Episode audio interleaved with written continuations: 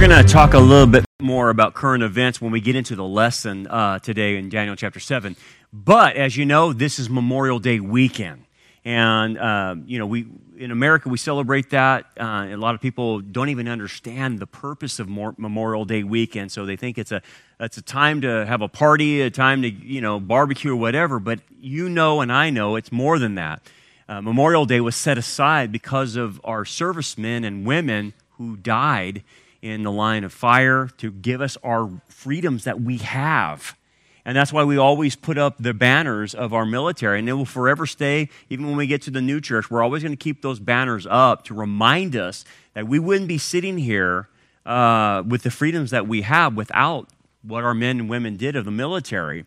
And that's going all the way back to when America was founded. All the bloodshed, the Civil War, World War I II, and Vietnam, Korea, Iraq, uh, Afghanistan, all that stuff um, afforded us these freedoms.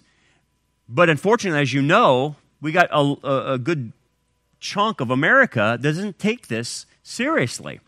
They take our rights and freedoms for granted. In fact, they want to take it away. You talk to some of these young people and they say, Well, I agree with free speech, but I don't agree with hate speech. Well, I'm sorry. The definition of free speech is that you can say anything you want. What are you talking about? You can't define that. And then you see freedom of religion uh, being pushed, uh, uh, pushed down and, and, and, and tried to be controlled, like we saw with the lockdowns and all that stuff. And so understand what you and I believe, the majority of the country doesn't, and especially a lot of our leaders don't. They want to see our rights and freedoms be taken away. So here's the thing on Memorial Day we have a responsibility. We have a responsibility to our loved ones and family and friends who died in, the, in service uh, um, to our country. And so we, we, we, we can't just give away those rights. We can't just uh, say, okay, take them, Gavin Newsom or Joe Biden or whatever. Our relatives, our loved ones, our friends died for something. And so we need to honor that and stand in the gap. So here's what I want to do today. Uh, on Veterans Day, we have the veterans stand up and we honor the veterans from the different branches. But today, uh, Memorial Day, we're, we are remembering loved ones, family, and friends that served in the military that went already uh, with the Lord. So if you have a grandfather, a father, cousin, uncle, brother, somebody like that that served in one of the divisions of our military, we're going to play the military song. And uh, if if uh, you, you hear that military, you know, oh, my dad was in uh, the army or my grandfather was in the Navy, you stand today and represent them proudly, okay? And we want to honor their memory, we want to honor their sacrifice. And so uh, when you hear that branch, you stand for them, okay?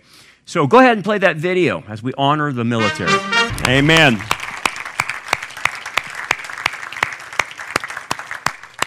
So make sure not only today, uh, tomorrow we celebrate that, but we, we stand in the gap for them because so many, so many people are trying to take that away from us. And we're going to talk a little bit about that going into our lesson today in Daniel chapter 7. You're going to see why the people on the outside want to take away our rights and freedoms. You will understand it from a scriptural standpoint why they're motivated to do so.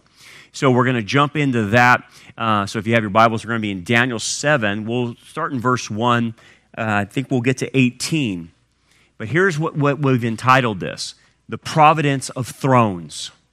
And what you're going to see is a prediction by Daniel of how God is orchestrating the, the rulership of the times of the Gentiles all the way through to the second coming. It will span a, a, a, an era from Babylon all the way to the second coming. And what you will see from this is a chronological sequencing of events that lays the foundation for other passages, uh, prophetic passages, whether you're in any of the minor prophets, you're in the Gospels, or you're in the book of Revelation, Daniel 7 and 2 is the foundation, and all the other prophecies rest on top of it. So it is the pinnacle of prophecy. And so we're going to be neck deep in it. I, I just hold on to your hats. There's a lot of info I got to bring out, but I will bridge it to current events because currently what's happening was predicted by Daniel. And you'll, you'll see that as we go through. Unfortunately, like I've mentioned, we're watching our leaders hand over our sovereignty. We just uh, dodged a bullet uh, this week we, um, we were going to meet uh, at the World Health Organization, 194 countries, and we were going to give our sovereignty over to the World Health Organization to determine our medical here in the United States. And we were handing over the keys. Biden is actually the leader in that. But thank God, some guy from the UK, I can't remember his name, he stopped it and they tabled the issue. Now, they may, they may come back to it, um, but at least someone put a, you know, uh, they said, look, we're, we, this is way more than what we can, we can do here. Let's stop this and think about it another time because it does hand over all nations that are involved in it uh, its sovereignty medically. Can you imagine Tedros at, the World Health Organization telling you and I what we can do and what doctors we can see, and what medications I can get? We just went through Fauci for the last 200, uh, two and a half years, and we had a medical dictator and we're going to go trade Fauci for Tedros at the World Health Organization? That's crazy. But it's our leaders just handing over the keys to these people. And there's a reason for that. We'll talk about it. Did you know the uh, you know uh, Joe Biden came with a slogan when he was running for presidency of "Build Back Better"? Okay, how is this relevant? Well, it's relevant to the globalists. Did you know Joe Biden's original campaign slogan was no malarkey? Yeah. Does that sound stupid? It takes an ice cream eating guy like that to come up with a slogan, no malarkey. That was their campaign slogan. No joke, man. How goofy is that? Like a third grader came up with that. No malarkey. But you know what happened? He got a phone call.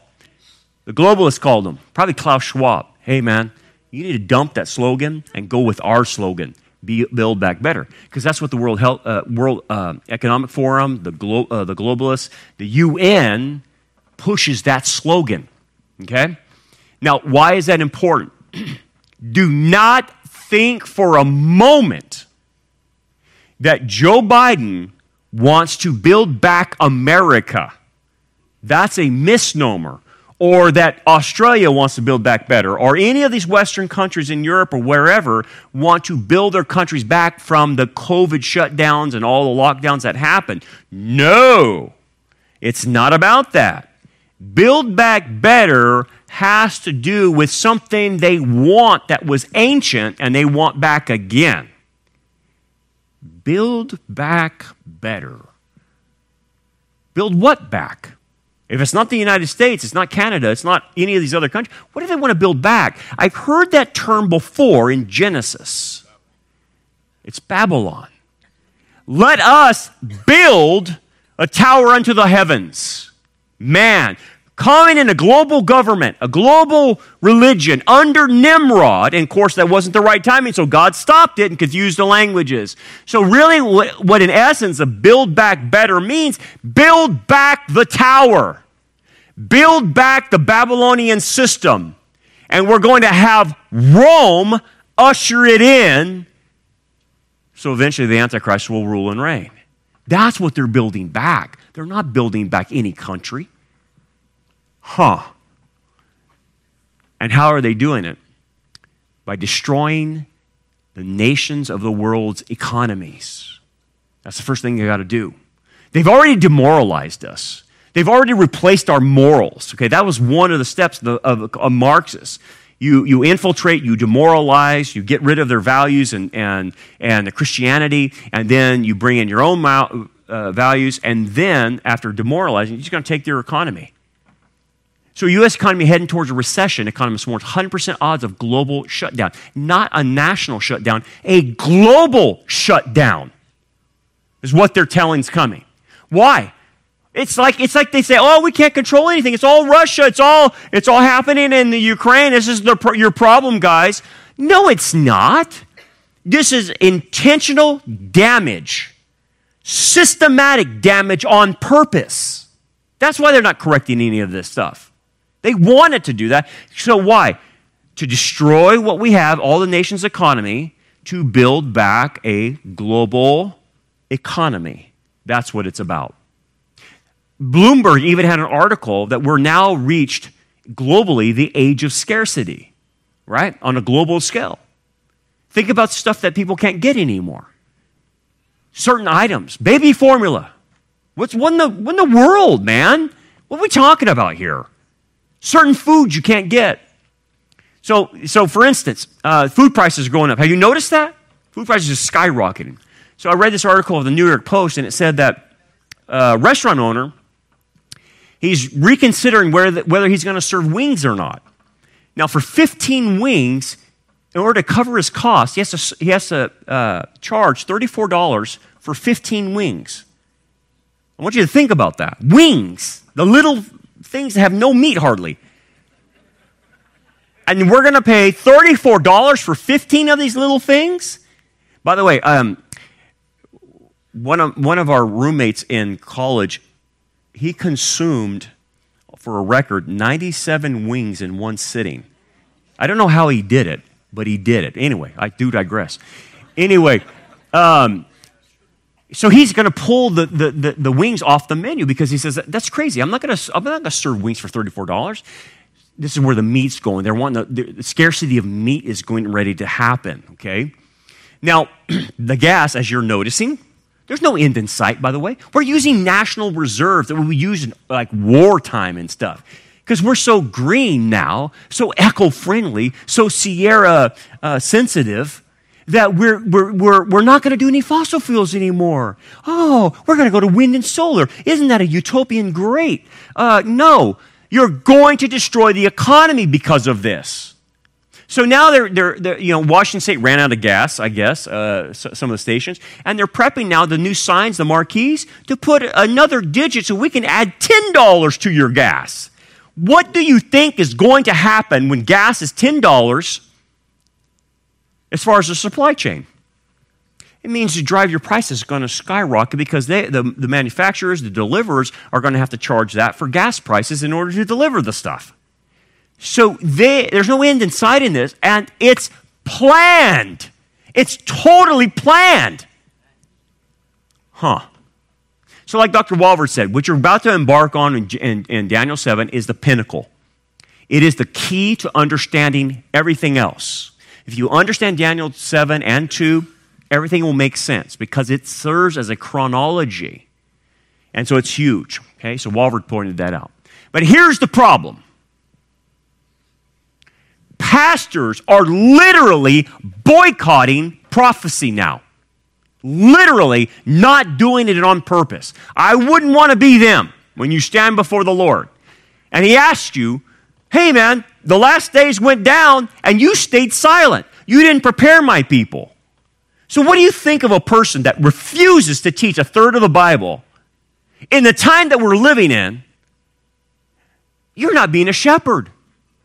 You're not a shepherd at all. You don't even care for the flock. You don't even care to warn them and prepare them and get them ready. You would rather them be blind going into this. I'm saying you're not a shepherd then.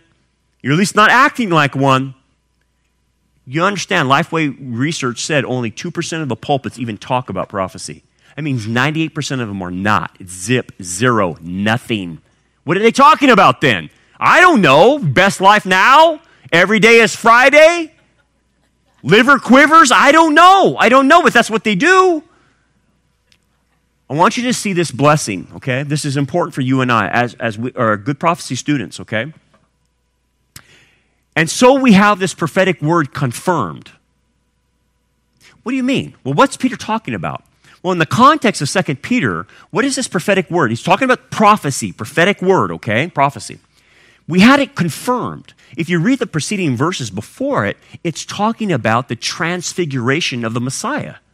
Remember when they went to the high hill, and we probably think it was Mount Hermon, and, and Peter, James, and John follows them up there, and they see Messiah transfigured with Moses and Elijah. Remember that scene?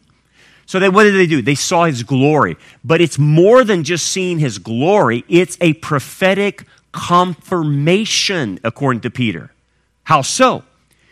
when they saw Messiah in his glory at the transfiguration, what it signaled is that this is what he will look like at the second coming. This is the full manifestation of the Son of Man. And it seals the deal that this transfiguration of the Messiah at the second coming also means that then he will establish his kingdom. So the transfiguration had a twofold effect. This is how he will look, and this is the kingdom he will establish at the second coming. So it confirmed all prophecies by the transfiguration. Okay? But then what does it do? Which you do well to heed as a light that shines in a dark place. Now, it's the idea uh, of an option. You have the option that if you study prophecy, you understand what it's doing, you will see. You will see what's going on in the world. You'll heed it as a light. It shines on the darkness. The, dark, the darkness is referring to is the world, how, how dark it is. You notice that unbelievers and even Laodicean believers cannot discern the signs of the times. They have no idea. They can only go so far. And so they're like blind people walking around in a dark room saying, What's happening? I don't know, but it's crazy. That's all they say. I don't know, but it's crazy.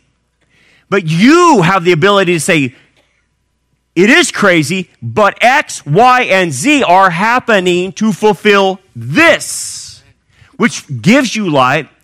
You see the blueprint, you understand where it's going, and believe it or not, that increases your faith, that increases your peace. You're not stressed out, anxiety filled, running off to and fro because you don't know what to do, like a chicken with its head cut off. You know exactly where this is playing out, and you know that your God will provide for you and see you through it. You're settled. Having a view of prophecy gives you a settled peace which very few Christians don't understand. Now, what, what do you mean? Well, look what he says. Until the day dawns and the morning star rises in your hearts. What is that? The morning star is a reference to Christ. He is the morning star. Now, the Old Testament predicted that the, the morning star would rise, it would be the sun of righteousness. And what is this, this day that dawns? What is that? That's the second coming with the inauguration of the kingdom oh, wait a second. So if you heed the light of prophecy and, and you take it in and you understand what's going on, it'll do something to you until the day dawns and the morning star rises where? In your heart. Now, we're talking about a physical kingdom, a physical return, but you can experience, believe it or not, the second coming and the, the Messiah in your heart when you grasp prophecy. So, what does that mean? It will be as real to you as if it's happening, even though it's future. You, you, if you truly believe Jesus is coming back, he's, he, all this stuff is heading in a direction. It actually becomes real to you, and the blessing you get is you can experience the joy of the second coming and the kingdom right now if you do this. But if you don't pay attention to prophecy, you will not get this experience. Now, when I look at things, and this is how you should look at it, yeah, there's a lot of bad things. But I don't lose sleep over it because the joy in me is every time they do something evil, it's like, all right, we're one step closer to going home, one step closer, seeing Jesus, one step closer to the kingdom. All this is falling in place. And so that produces a joy and actually gives you a calm, shalom, when you're dealing with what we see in the world. It's very upsetting, but that's what prophecy does. So instead of getting away from it, you have to immerse yourself into it. Okay, so that's the understanding. So let's dig in. And we're going to dig in pretty deep. Daniel chapter 7, verse 1. It's in the Aramaic language. Every time it's in the Aramaic language, it's referring as a message to the Gentiles, particularly the Gentile leaders. When it addresses uh, Israel, Daniel will switch into Hebrew because he's speaking to his people. But speaking to the religion, uh, sorry, the political leaders, the kings and officials of the world, he speaks in Aramaic. Now, why? He is sending a message to every king and leader today, whether it's George Soros, Bill Gates, Joe Biden, Macron, Klaus Schwab, this message is for them. And he is telling them, you guys are playing a game of thrones, but really I'm the one controlling the thrones. I am the one, through my providence, who's controlling everything you're doing, and you have no clue. George Soros doesn't understand he's being controlled. Neither does Bill Gates. And I'm not talking about free will and violating that, but they're being pushed in a direction and they don't even know it. It's called the providence of God. God is getting his will accomplished with even their free will, and they don't even know it. When we say the cliche, God is in control, I'm going to show you how he's in control today through Daniel. So, in the first year of Belshazzar, king of Babylon, Daniel had a dream and visions of his head while on the bed. Now, this is 15 years before Belshazzar dies, so it's kind of going retro. Um, chapter 7 should be before chapter 5 because Belshazzar was killed with the handwriting on the wall by the Medes and Persians. So this is 15 years before this, and 50 years from when Daniel translated or, or, or um, interpreted Nebuchadnezzar's dream 50 years ago. So you're right in the heart of this. He then he wrote it down, telling the main facts. Here are the facts. Daniel spoke, saying, I saw in my vision by night, and behold, the four winds of heaven were stirring up the great sea. Let's unpack that and understand what he's saying. I saw in my vision at night, and behold, four winds of heaven. Now, these are not literal winds. Believe it or not, uh, this is in Aramaic. And the, when you go from the Aramaic and you put this Aramaic word, it's very similar to a Hebrew word. It is a reference to angels. There are four specific powerful angels now, we'll see these angels in the book of Revelation. There's four of them, very powerful. Now, what is their purpose? The idea of the four winds is for all the four corners of the earth, so to speak, all directions. They control that. Not, not literal. They can't control the winds, no doubt about it, but it's more figurative. What is this talking about? The winds do what? They're stirring up the great sea. Now, what is the Great Sea? The Great Sea literally is the Mediterranean, okay? The Mediterranean is a center of Gentile activity from the Bible. You remember uh, J.R. Tolkien that wrote The Hobbit and then he wrote Lord of the Rings? You might have seen the movies or whatnot. Notice that what they called, uh, or J.R. Tolkien called the realm of Lord of the Rings and, and uh, The Hobbit, Middle Earth. Remember that term, Middle Earth? That term comes from the Bible because Israel is Middle Earth, it's in the center of the earth. The Mediterranean is center sea. Okay? This is why you got Middle Earth and center sea, the Mediterranean. Okay. The Mediterranean is literal, and all four empires that Daniel predicts were contiguous uh, when they expanded their empire to the Mediterranean Sea. So, all involved in the Mediterranean Sea. But metaphorically, the Mediterranean Sea represents the Gentile nations, okay? But notice what the winds are doing. What are the angels doing with the winds? The winds are stirring the Gentiles up, primarily the Gentile leaders up. Okay, so in the Aramaic, the way it's portrayed is that this wind is blowing uh, the seas. It's the idea of a crushing. Um, wave that's coming upon a rock, constantly slapping it, moving it. Well, the idea then is whatever these angels are doing, they're pushing things in a certain direction. Okay? The, the, the Aramaic is in the imperfect, which means it's constantly going on. These angels are constantly doing this. It's not just one time.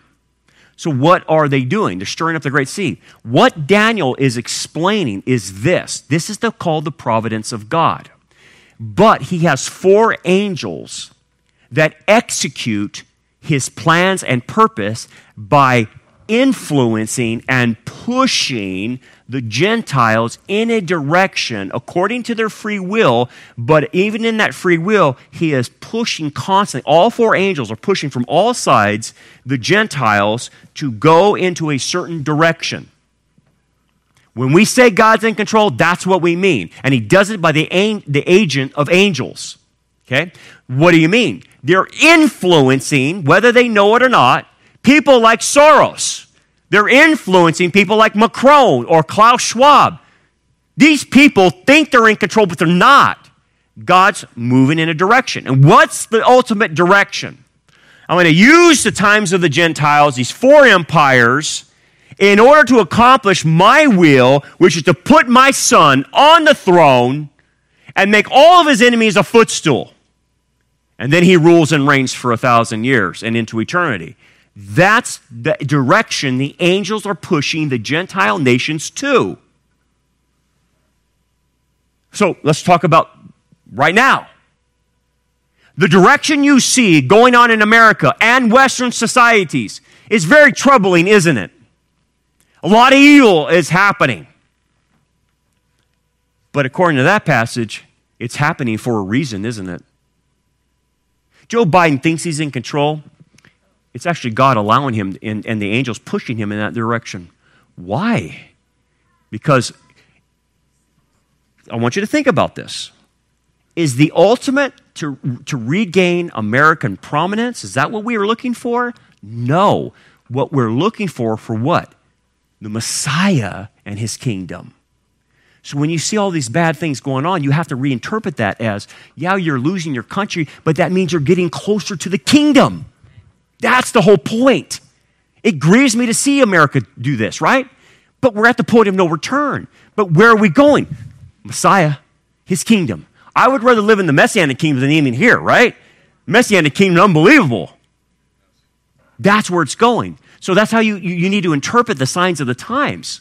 It's heading in that direction because of these four angels. Okay, so then the vision he interprets. He says, And four great beasts came up from the sea, each different from, each, uh, from the other. Now, the, the reason is they're animal like features, uh, and he sees four of them. This corresponds to Daniel chapter 2 and the metallic man of the four different metals. Okay? So here's a better way of looking at it. Daniel 2 is the metallic man, and then the beasts are representative of those four empires. We'll talk about each beast as we go. Now, what's the point? In Daniel chapter 2, God gives Nebuchadnezzar, a Gentile, a dream that he can't interpret. So Daniel has to be brought in and interpret what the dream was. And the metallic man is what Nebuchadnezzar saw. But let me tell you what perspective it's coming from. The metallic man is coming from human interpretation of the four Gentile empires. And the human interpretation is isn't this wonderful? Isn't this glorious? Isn't this grand of what man has accomplished? Whether you're talking about Babylon, Medo Persia, uh, uh, Greece or Rome. Isn't that wonderful? That's from man's perspective. What they're doing right now, reviving Rome back and creating a global government, they think this is great. They don't know how evil this is. But see, from man's perspective, isn't it wonderful that we could have a global government? Is their mentality. Okay, so then you switch it to Daniel 7. What's happening in Daniel 7? Who gets the vision? Daniel straight from Yahweh. And he's going to interpret, but what Daniel is saying is this is God's perspective of man's kingdoms. And the perspective God is trying to say is they're nothing but a bunch of beasts. They're animals. They're human beings in control, acting like animals because they're cruel and they devour and they steal and they kill, and it doesn't matter. They have no conscience like an animal. The Romans won. And that's what all these Gentiles empires are about. They don't care about people, they eat them alive. You think Joe Biden or any of these people care about you? No. You're nothing but a bunch of peasants. We'll deal with you. You're an annoyance to them. That's why the, the, the, the, um, empires are seen from God's perspective, they don't even, they're not even human. They don't have anything. It's all animal like. And that's what we've been watching even currently. It's animal like. Think about the lockdowns. That's animal. We, they were putting us in cages, right? That's, that's what you do to animals. All this other stuff. It's all animal like. Okay. So that's God's perspective. So let's go through each one. I'm going to give you some history, and then we're going to get to the last one. What we're referring to is this is called the times of the Gentiles Daniel 2 and Daniel 7. Jesus remarked that Jerusalem will be trampled by the Gentiles until the times of the Gentiles are fulfilled. The times of the Gentiles are fulfilled at the second coming. It goes all the way with that. Um, the times of the Gentiles basically is Jerusalem and the Temple Mount will be dominated by Gentiles until the second coming. That's, that's what they are. That's what it is. And basically, it's saying that this last empire, this beast empire, will be there at the first coming and will also be there at the second coming. So, what we understand from prophecy, according to Daniel 2, Daniel 7, Revelation 13, is there are five phases to the beast. I'll get you get to that in a second. But that's how Rome can expand from not only the first coming, but Rome expands into the second coming as well. Okay? So follow me. Verse 4 The first was like a lion and had eagle's wings. Now, this is Babylon, right? This is, this is Nebuchadnezzar. And the issue is the lion was also all, always associated with Babylon. But uh, think of a lion as an animal. It devours, it kills, it kill, goes after prey, it eats them alive to where there's nothing left but bones. Okay? It devours. The wings represent swiftness. That the Babylonian Empire under Nebuchadnezzar was extremely fast at conquering people. Okay? So we're talking about Nebuchadnezzar, head of the Babylonian Empire, and even their, their, their, their archaeological remains um, show you that they had this, this concept of a lion with wings. And sometimes they put a head of a man on there or some other type of creature, but this image is appropriate for Babylon. Okay? It's all over the place. I honestly think some of these, these, these uh, statues that they have in the British Museum, that they were actually creating things that look like cherubim. Uh, from from the, the, way back in Babylon, when they actually saw cherubim, um, you know, guarding the, the garden tomb, uh, not sorry, garden tomb, I'm way off, guarding the uh, entrance to the, ta- the, the garden tabernacle, if that makes sense. It's a wallless garden. And I think that story of what these cherubim looked like passed on. And it passed on to Noah's family, and then they passed it on of what these cherubim looked like that guarded the entrance to the garden temple. Um, so you see these, these cherubim like creatures all over Babylon. It's weird. So they had some type of vestige of a memory of what they looked like, that garden, that guarded the garden. Anyway, so we're talk- talking about Nebuchadnezzar, but this is what it says I watched till its wings were plucked off. Now, the idea is wings are plucked off. Why? Well, and it was lifted up from the earth and made to stand on two feet like a man, and a man's heart was given to it. This is a reference to Nebuchadnezzar's conversion. Remember, his pride got him in trouble, and God turned him into an animal like individual for seven years. At the end of seven years, Nebuchadnezzar comes to himself and realizes, oh my goodness, this is the one true God, and he actually gets saved. Okay? So, what happens after Nebuchadnezzar gets saved? Its wings were plucked off. What do you mean? At that point in history, Nebuchadnezzar will not venture out to do any more conquest. So the conquest stops once he gets saved. And what Nebuchadnezzar does is he turns on his internal affairs to make Babylon a prosperous place and make sure trade and all these other things domestically were running well instead of conquering people. That's what happened. And the idea, it was lifted up from the earth and made to stand on two feet like a man and given a man's heart. Nebuchadnezzar goes from a beast to a man that's saved. That's the idea. He's only, one of the only guys that God does this for, and that he responds to it. That then Babylon takes on humanity, and it, it, believe it or not, Nebuchadnezzar becomes more caring as a leader. So that all happened in history. It's weird. But it can only be explained by what this verse predicted. Okay. Let's go to the next beast that follows. The next empire that follows Babylon is the Medo Persians. That's who took over and killed Belshazzar with the handwriting on the wall. And suddenly another beast, a second, like a bear. It was raised up on one side and had three ribs in its mouth between its teeth. And they said thus it, to it, Arise, devour much flesh. Now, in contrast to Babylon, Medo Persia was very, very large. The bear, like a big Kodiak bear, is bigger than a lion, okay? But a bear is slower, isn't it? Notice that the bear is raised up on one side and it has three ribs in its mouth. Let me explain that. If you can see, that's the Babylonian Empire in the pink, and then that's the Medo Persian Empire that we're discussing. Notice how big it got. A bear is bigger than a lion. And notice that the bear had uh, three ribs in its mouth. It means that it has went after a nation, devoured it, and that's all that's left is the bones of it. So when Medo Persia took over, the first thing they did is they took over Babylon, right? That's the first rib. The second rib, they went into Egypt and took Egypt. And then the third rib is they went into Turkey and took Phrygia or uh, Lydia, which in our modern day vernacular, that's Turkey. They took those three areas immediately. And that's why the three ribs are in its mouth. The reason the bear is lopsided is because it was a combination of the Medes and the Persians, and the Persians were the stronger one. So the bear is tipped, uh, tipped to the side because of the strength of the Persians.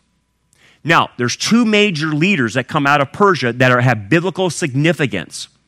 One on the left hand side is Cyrus the Great. Cyrus, I believe, was saved. He allowed Israel to go back into their land after the Babylonian captivity. He was predicted by Isaiah 150 years before he even existed. This guy's a good guy. He was friendly to Israel and allows them to go back. Now, the next guy is Xerxes. You might have heard of Xerxes if you read the book of Esther. Xerxes is the king Esther is dealing with, right? And Mordecai and Haman, you know the whole story. So in history, Xerxes is pretty well known. He expanded the empire. Now, as you can see, he expanded the empire into Greece, went as far up there. Now, there's a connection there with Greece. I'll show you in just a bit. So, when he expands into Greece, he's met with opposition. But remember, Xerxes is a bear. He's got plenty of soldiers. So what happens? The Spartans try to hold off Xerxes. Xerxes is throwing his immortal soldiers, they're called the immortals, and they're highly trained, developed, elite killing machines. And he throws the immortals in a, and they get stuck in this cavern, uh, not cavern, sorry, this, this causeway. It's very narrow. And the Spartans can hold them off pretty good. There was 300 at the end. So they all get slaughtered eventually by Xerxes because even though how many Spartans killed the immortals, Xerxes just had more and more and more and just never ended in soldiers. That's the idea of the bear. So he would just overwhelm armies. It was slower, but it was just overwhelming. So it overwhelmed the Spartans. And you know that story, whether you've seen the movie or you've seen uh, uh, or read it in history books. That's where the 300 comes from, and they couldn't overwhelm Xerxes. Okay. But that left a mark on Greece. It left a mark on a lot of people that Greece had fallen to Persia. So it kind of st- stuck in their minds as a splinter, and they're like, we're going to do something about this. And they did. And that's the next vision. After this, I looked, and there was another, like a leopard which had on its back four wings of a bird. The beast also had four heads, and dominion was given to it. This is the Grecian Empire, and it's under Alexander the Great. Okay? Computer images, they, we, they have taken busts of Alexander the Great, mosaics and pictures, not, not pictures, but, you know, uh, they would put, make mosaics of him like you see in that middle picture. And this is basically a computer generator of what they think Alexander the Great looked like. Obviously, you can see in the mosaic they had blonde hair. He was a young man that took over. Now, what stuck in the Grecian mind was that will never happen again. What happened with the 300 and Sparta, and we will make sure we take over the empire. And they did. And they did it under Alexander the Great. And he moved like lightning fast. Notice that the animal the beast of the Grecian Empire has four wings. It's double the wings than Nebuchadnezzar. Nebuchadnezzar was fast, but Alexander is way faster. He has double the wings. And when you read about Alexander's conquest, it was brutally fast. He'd go in there and just wipe people out like there was no tomorrow. Fast. Alexander the Great's in his late 20s, early 30s. He's just a young guy, and he's doing all of this. So, what about the four, the four heads, though? Because Alexander has one head. Where would four come from? Oh. Alexander the Great, even though he became the world leader at the time, at 33 years of age, drunk himself to death. He was an alcoholic. And it tells you here's somebody that ruled the world for only a brief period of time because he couldn't get from under the alcohol. And he drank himself to death. He dies at 33 in Babylon. At that point, his four generals take over. There's where the four heads come from. You had Ptolemy in the purple in the Egypt area. You had Seleucus in the yellow area, which is the major part of the Middle East. Lysimachus in the orange, and then Cassander in the green over there in uh, parts of, of Greece. There's where the four heads come from. Okay, so according to prophecy, this is what happened, and it happened in history. It verified prophecy. So then what? Now we got to we got to focus in on this boy. This one's the bad dude. Okay, they're all were bad, except Nebuchadnezzar at the end. But at the end of the day, this is the major thing we're looking at. After this, after the Grecian Empire falls, I saw in the night visions, and behold, a fourth beast. Now, this fourth beast falls on the heels of the end of the Grecian Empire. Well, guess what? That's Rome. It's easy to identify. It's Rome. Okay? And this fourth beast is dreadful and terrible, exceedingly strong. It had huge iron teeth. See, it's not bone teeth, it's iron, relating to the iron on Daniel's metallic man in the legs. It's related to, to both. They have iron. Iron crushes. And it was devouring and breaking in pieces and trampling the residue with its feet. What does that mean? What will the Roman Empire do that's different than all the other previous empires? Well, when Babylon or Nebuchadnezzar attacked another place, they didn't try to utterly destroy the place. They would keep it up and they would do nation building sometimes with their own, you know, with their own policies and procedures. They would use the natives of the area and they kept it going for taxation or whatever. Okay. Rome was different, completely different. It crushed people to the ground. It didn't care about the people, it slaughtered people or enslaved them. Rome enslaved more people than any other empire. And follow me on this Rome was not into nation building, it was into building their own nation. So when it attacked a nation, it could give a rip what happens to that nation. It was to the ground as dust Nothing mattered. Ah. Let's go to current events. Rome is still with us. The next stage of Rome is the global government. When I told you about Build Back Better doesn't refer to building the United States, do you know where that comes from? This animal. Rome is not interested in rebuilding the United States, it wants to crush it. Destroy it. For what? For its Roman Empire. That's what this is going on right now in America. It explains why our leaders are destroying our country and not trying to build it back. We had grace for four years and we spurned it. And now God has given it over and saying that the Romans will take over and they will crush it to the ground.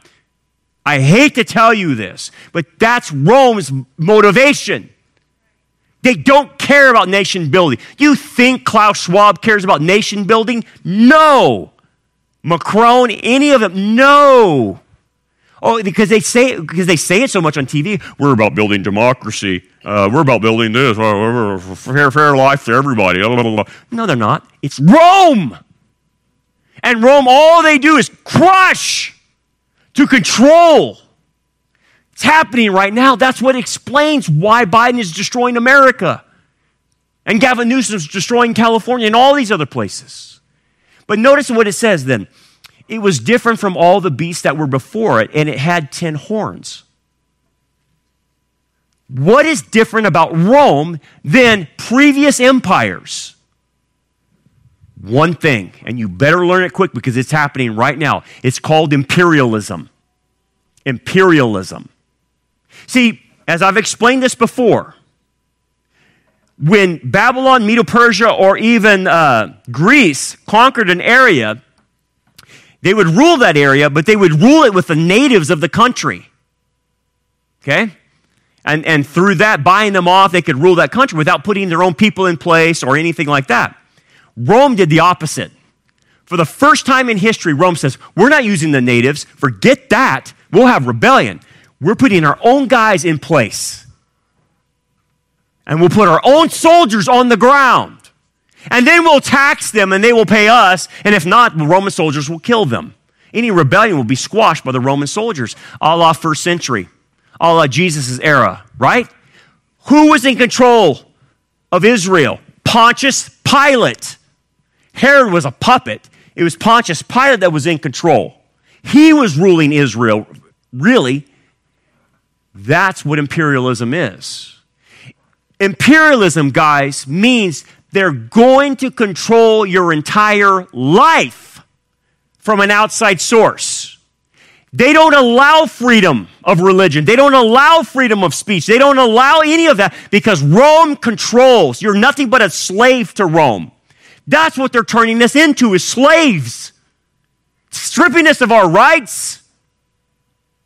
Having no say in these bureaucrats that make decisions for us and what do we, every day they do it, we become slaves. It's Rome. That's what Rome is. Now think about this. I've talked to you about imperialism. I've talked to you about they're, they're gonna, you're going to get a carbon tax. You're going to get all this weird stuff happening. They're going to control the air temperature in your house, all this junk. And then if the World Health Organization gets their hands on it, they're going to control your medical. Okay? That's imperialism. Okay? But it goes farther than you think way farther than you think. And I've just come to this realization in the last few years of how far they're really willing to go. And it's really evil. It's not just controlling you from the outside like a slave. With technology, they want to control the inside. I've only figured this out in the last few years that they want to control your insides. Oh, wow. Let me talk about it in just a bit. So here's the stages. In Jesus' day, when Rome existed, you had the United Stage. Okay? It lasted about 364. Remember, then it broke up and went into, and this was what Rome controlled. Notice what ocean or sea they controlled Middle Sea, the Mediterranean. Notice what other part of this area they controlled called Middle Earth. Israel. They had all, everything under control in the Mediterranean. Thus, pointing to the fact that one day they will control the entire world. If the Mediterranean represents all the Gentiles, it is foreshadowing that Rome will control the entire world at some point in time under the Antichrist. Then the two division stage happened, right? East and West separated. Constantinople was the, the capital in the east. Rome was the capital in the west. And this didn't last very long, but it separated in AD 364 uh, by Emperor Valentinian. He divided the empire.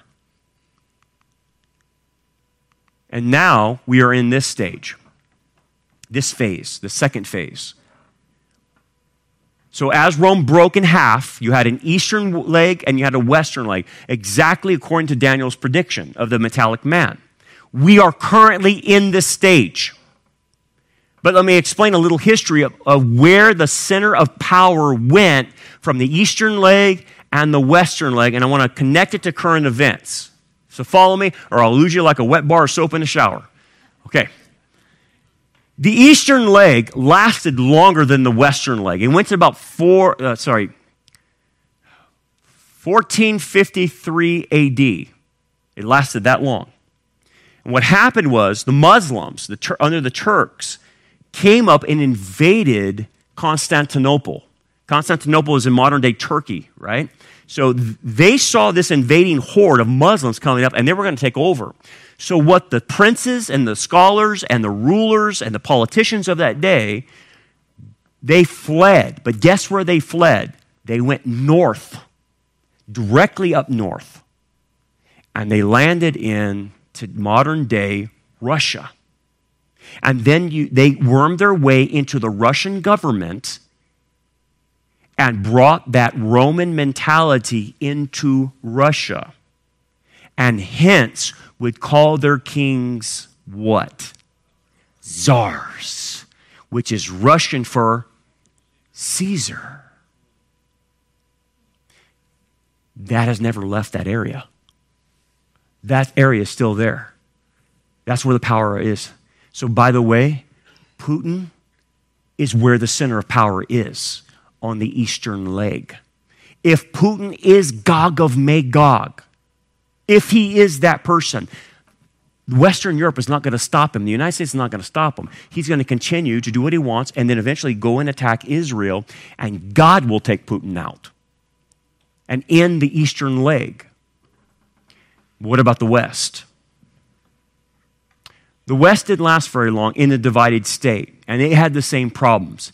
All kinds of problems came to where it collapsed. But once they saw the collapse happen, they too, the nobles, the rulers, the teachers, the educated ones, all fled north. And they went up to Western Europe, centered primarily in France. Now, in France, about 800 AD, an emperor by the name of Charlemagne. Have you ever heard of Charlemagne?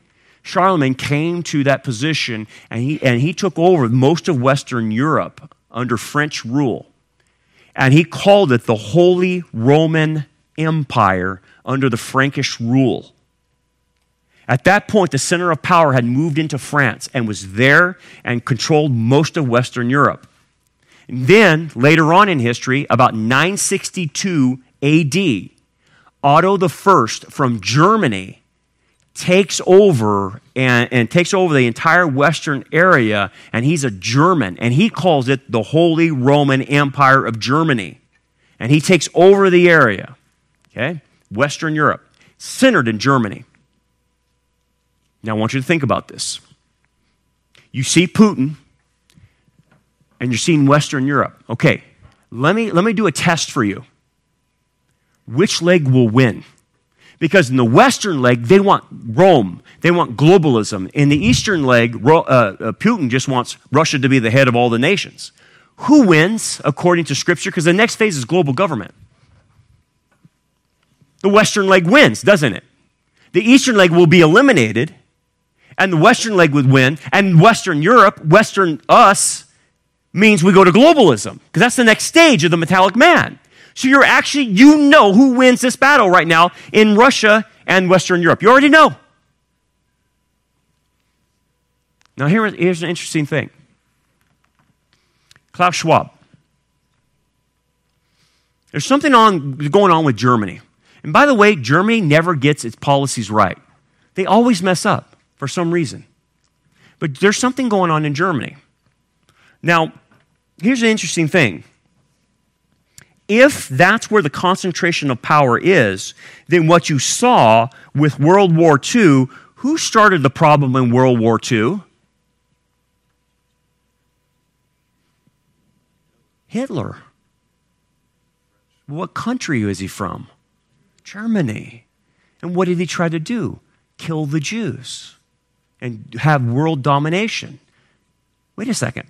What you saw with Hitler is a preview, a microcosm, what the Antichrist is going to do, and it's centered in Germany, where the Western leg is of the metallic man, of the Gentile empires. Why did it come from Germany? Because that's where the power was at. So it's not a mistake that Nazism started there and Hitler came from there, and also it included killing the Jews. It's a preview. It was a false start. God wasn't allowing it.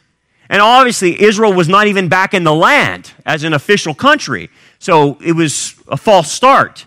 But it was a foreshadowing of what the Antichrist would do. Huh. Now let's bring it to this guy Klaus Schwab. You should know this guy. He's very evil. He's the most evil guy on the planet walking. He actually wears clothes that are evil. He puts it on a wardrobe. It looks like Anakin Skywalker for some reason. I don't know why. He doesn't wear a suit and tie. He wears these, these Jedi robes. It's weird. I've never seen so weirdest guy in the world. Everybody is bowing a knee to him in Western society.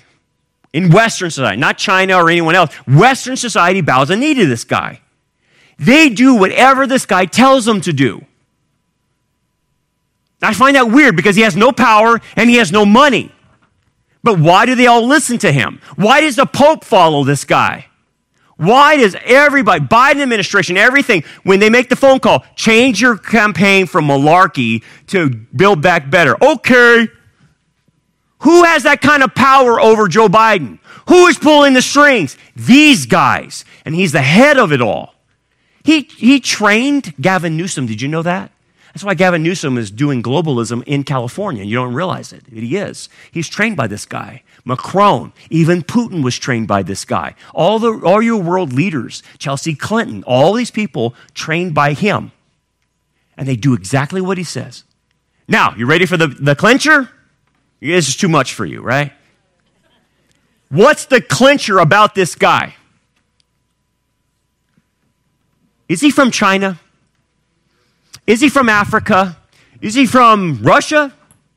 Where is this guy coming from? German. He's from Germany. You ever hear this guy talk, he's like a James Bond movie villain with a, with a hairless cat petting it. Right? You ever heard this guy talk? It's like Dr. Evil, man.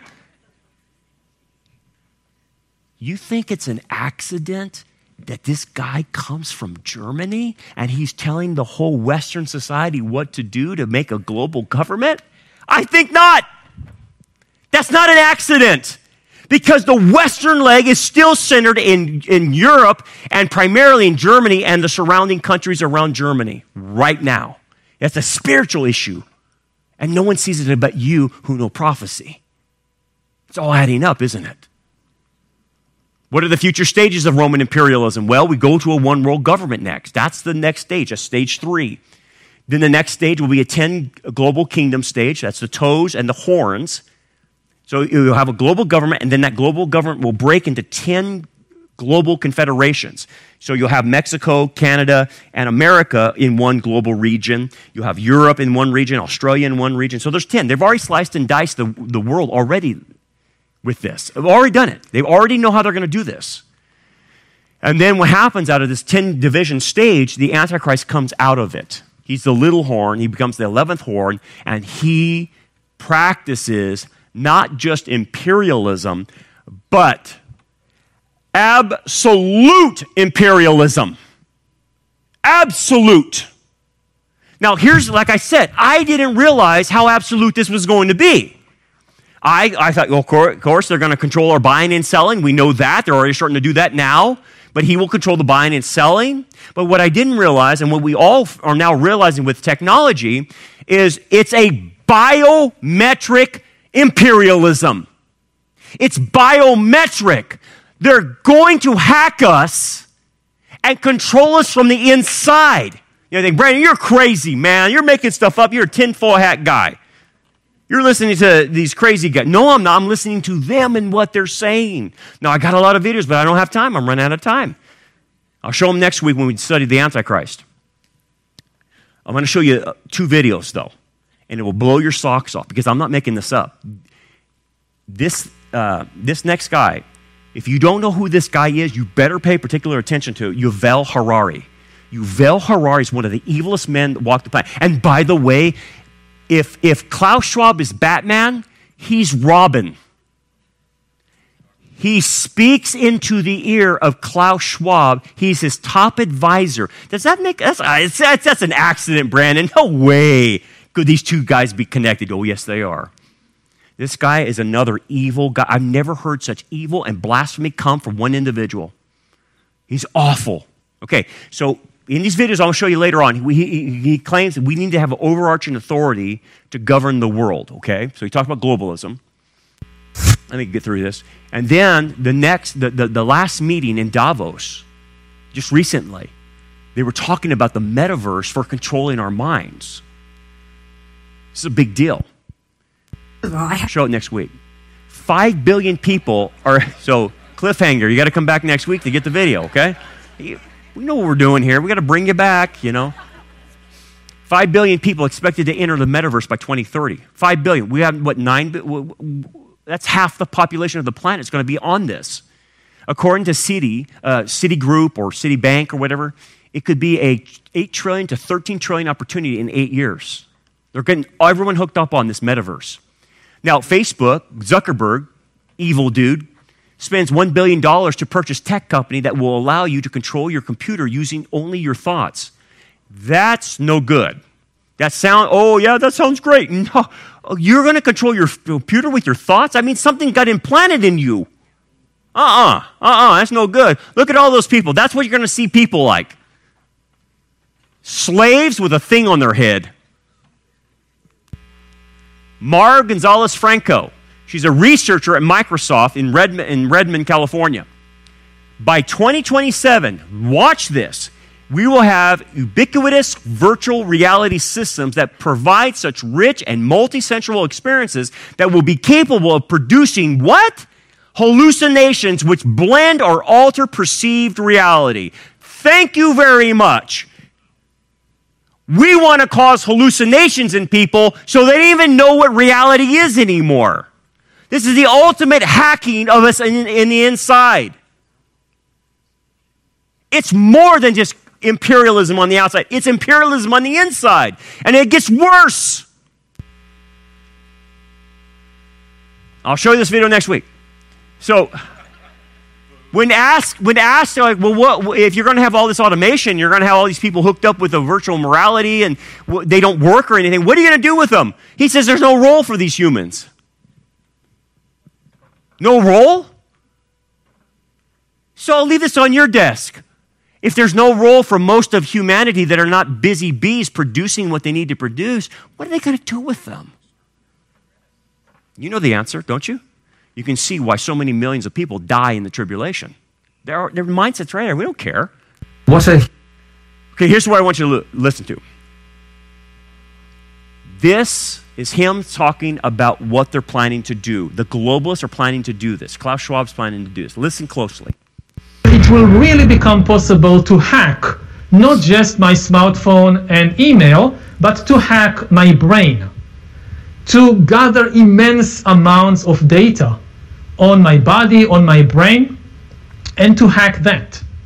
And to prepare for this kind of world, which is coming sooner, I think, that many people realize, we need an antivirus for the brain, for the mind. Even today, you think about something like fake news. Fake news basically uses our own weaknesses against us. Um, if the hackers, if the bots, they discover by monitoring you that you already have a bias against a particular group of people. So they will show you fake news about that particular group because you have an irresistible urge to click on it. To, what, what, what did they do this time? and you will easily believe the fake news because you have this pre-existing bias. So I want an antivirus for the brain that serves me, not some corporation, that also gets to know me and knows that I have this bias against this group and warns me, watch out, you are being manipulated. And maybe even be authorized to block these kinds of manipulations.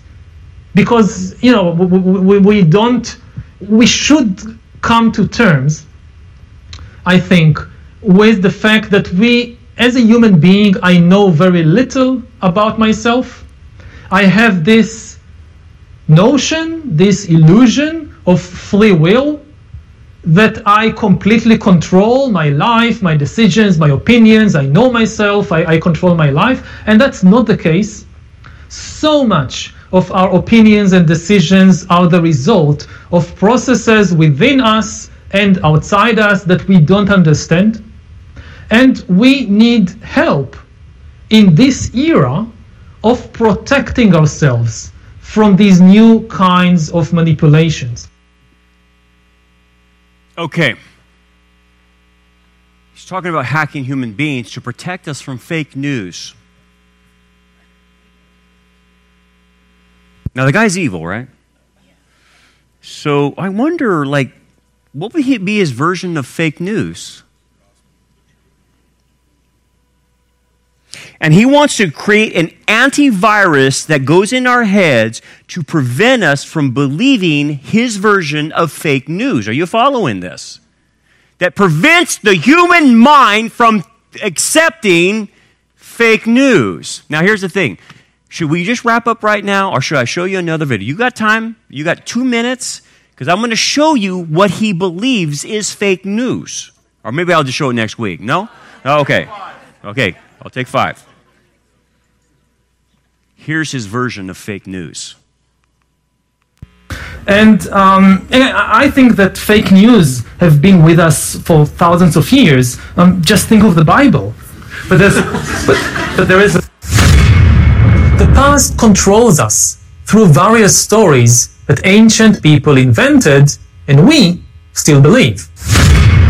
We think about ourselves as belonging to a certain nation like Israel or Brazil, and we believe in a certain religion like Judaism or Christianity. So, when I ask myself, who am I?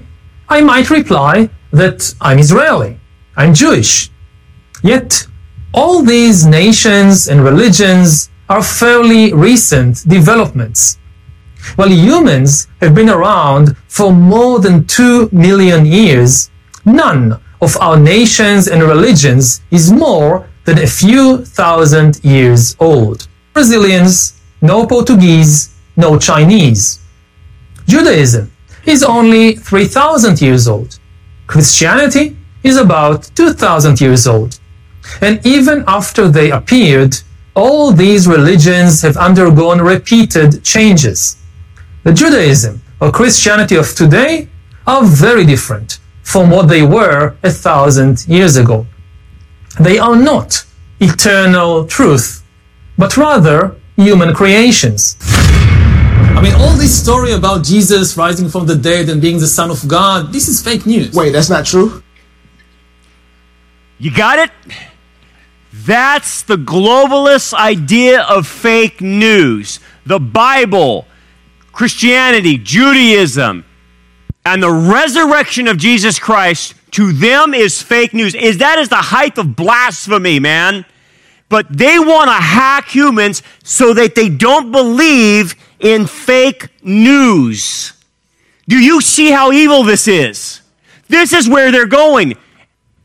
So, what is my takeaway? Well, am I just shudder in fear and go suck my thumb in a corner and say, Oh, I can't believe it. What do I do? No. God has already told you by the four winds that control all this why it's going in this direction. It's going to the last phase of the beast empire in the Antichrist. But what? So we can get to that place? No, no, no. We got to get to the phase of Jesus coming back, ruling and reigning. That's where his purpose is. And for that, that's where the, the, the morning star and the, the, the, the light of that day dawns in our heart where it gives you joy that, yes, man, it's happening exactly as God said it would. So I can trust God even more with my future, and I can put myself in His hands and say, He's got this, man. He can take me all the way through it. You shouldn't be losing sleep over this. Because you should have, those who understand prophecy the best have a settled calm in them. They're not discombobulated and confused about what they're saying. Nope, it's going right according to plan. And it gives them a settled peace, a shalom, saying, yeah, God's in control. Wow. Okay, does that mean we sit back? Let it. No, no, no. You have a responsibility now.